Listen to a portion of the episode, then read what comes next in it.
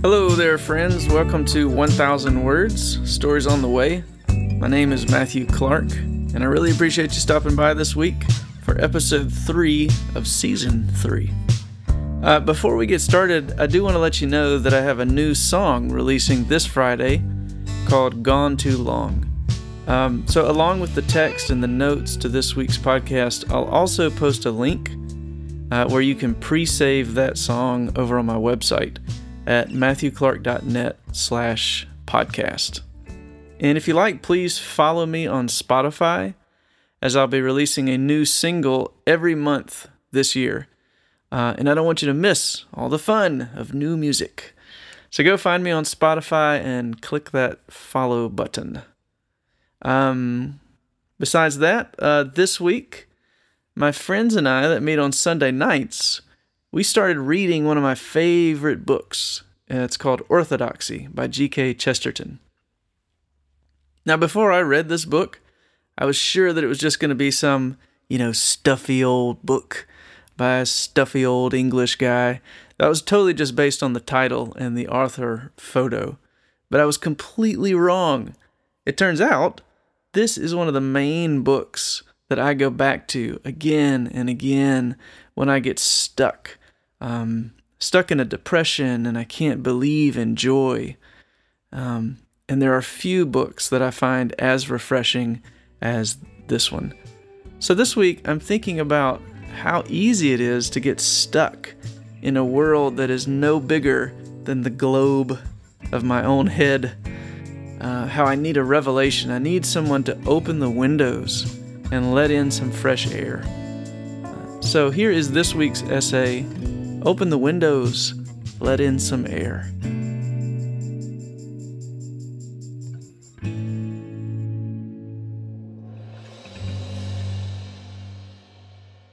It's been quite gray and overcast the last few days. The clouds have brought the limits of the sky closer to the ground by making a sort of foggy barrier between us humans on the earth and the sun. Though the sun illuminates the clouds from the far side, it might be possible to mistake the dim solidity of the clouds for some final compressed ceiling. It might be possible to begin to think the circle of the world had truly constricted, as if sky itself were becoming scarce. The cloud cover has been solid. In other words, I could not see any edges, and if there was any movement to the clouds themselves, I couldn't detect it. But just since I've been sitting here under this morning of unchanging gray, a sudden burst of sunlight dropped straight through some fissure in the firmament and woke up the world with startling yellows and bursts of orange. The whole static monochrome came to life in vibrant color. The sky was rolled back for a moment like an old scroll to reveal another sky beyond the small cloud compression. A window onto worlds upon worlds beyond this world was flung wide open.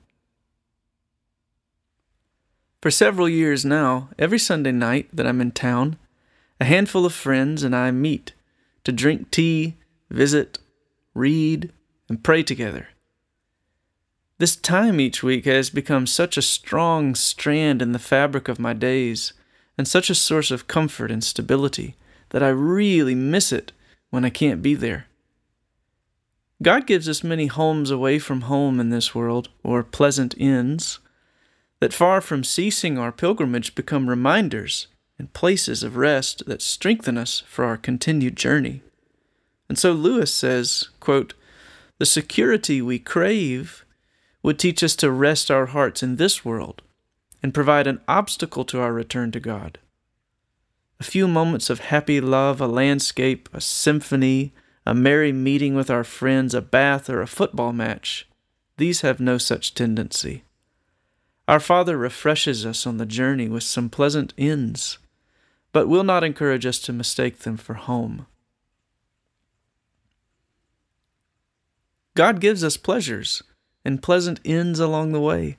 That work like sunlight breaking through the clouds to remind us there is still a glorious destination to which we are called. There is some sense in which the meal of bread and wine both meets our hunger and thirst, while at the same time deepening our appetite for God. It's not that the Lord, in order to draw us deeper, withdraws as we approach, but that the more we take in of Him, the more capacious we become. The further you go, the further there is to go. And so the pleasant ends, the homes away from home in this world, by providing places to stop, keep us going. But for me, I confess, there is another helpful thing that happens on those Sunday nights that is like the sun breaking through the clouds, and that is simply that my world gets bigger. The overcast is no longer allowed to set the limits of the sky. Last night, those friends and I read chapter 2 of G.K. Chesterton's classic Orthodoxy, which Chesterton called a sort of slovenly autobiography, or a record of his elephantine adventures in pursuit of the obvious. More or less, Chesterton lines up for us the train cars of thought that he rode to arrive at faith in Christ. And it's a really fun ride, especially if you read it out loud with friends. What struck a personal note with me in last night's chapter was the idea that we all have a tendency to get stuck in small circles of thought that constrict our hopes, limit our imaginations, wither our joys, and drive us crazy by trapping us in these tiny cosmoses of believing only or primarily in ourselves. In those constricted circles of thought, we can spend our energy working out all the rationale of our small vantage point, until, as Chesterton says, we have a theory that, quote, explains a large number of things, but that does not explain them in a large way.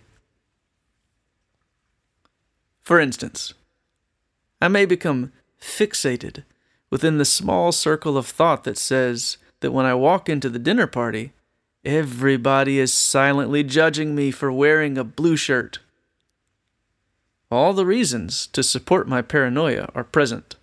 I'm the only one wearing a blue shirt. Everyone is silent about it, and I'm in the room with them. The fact that no one mentions my blue shirt can mean one thing, and one thing only they're all judging me for wearing it. The failure to allow any larger explanations is the definition in this case of madness. The circle explains everything, but it's a very small circle. How much larger your life would be if yourself could become smaller in it, says Chesterton. How much happier you would be if you only knew that these people cared nothing about you and your blue shirt, I might add. The larger explanation is that no one has noticed my blue shirt in the least. As solid as my little conspiracy seems, the truth is that I have no fellow conspirators, just me, me, me, and me. With such a small world, with such a small atmosphere, and me taking up all the air, it's bound to get awfully stuffy in there. I know what that feels like. I know what it feels like to be running in circles in my own head without any good idea of how to break out of that tiny echo chamber world of believing in myself. The hardest part about getting out is that I can't supply what I need because, quote, a man cannot think himself out of a mental evil for it is actually the organ of thought that has become diseased. What hope is there then? What hope of breaking out of that logically comprehensive, though tiny, round rut? Chesterton's answer was helpful because it was so counterintuitive to me. We don't need for our arguments to be defeated by better arguments, necessarily. Rather, we need someone to open a window and let in some fresh air. Chesterton says if you or I were dealing with a mind that was growing morbid, we should be chiefly concerned not so much to give it arguments as to give it air, to convince it that there was something cleaner and cooler outside the suffocation of a single argument.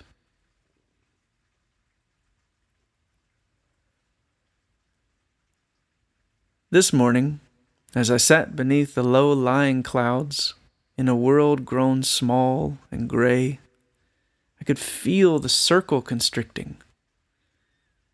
When a window in the cloud rack burst open, my little bedroom opened upon a wide universe of bright possibility. Sometimes going for a walk is enough. Often I like to break a spray of cedar leaves in my palm, and the scent arrives like a blessed apocalypse. A good book, story, or poem, a song, a meal, a show of affection, or laughter can open a window that lets in the air of a larger, more beautiful world for me. What about you? What breaks the spells that shrink your world? Of course, the gospel is the good spell that flings every window and gate wide that the King of glory may enter. The gospel is the good spell that pierces the fume that wreathes and chokes us like Sam Gamgee in the belly of Mordor when he is smitten by the starlight. Sam knew better, but forgot.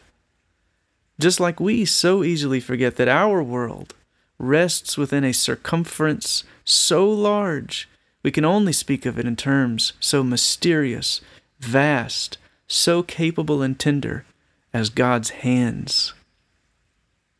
And now that Christ has come, we may think of those hands as wounded ones. Our small circles of thought are encompassed by those wounds, held in those hands. Or as my friend Bubba likes to quote one of his favorite profs, Dr. Blakemore, we enter into a mystery that if we try to get our heads around, our heads will split, but that we may rest our head upon. When we ask, where exactly is the universe in relation to God? We may say, God made room for the universe within Himself.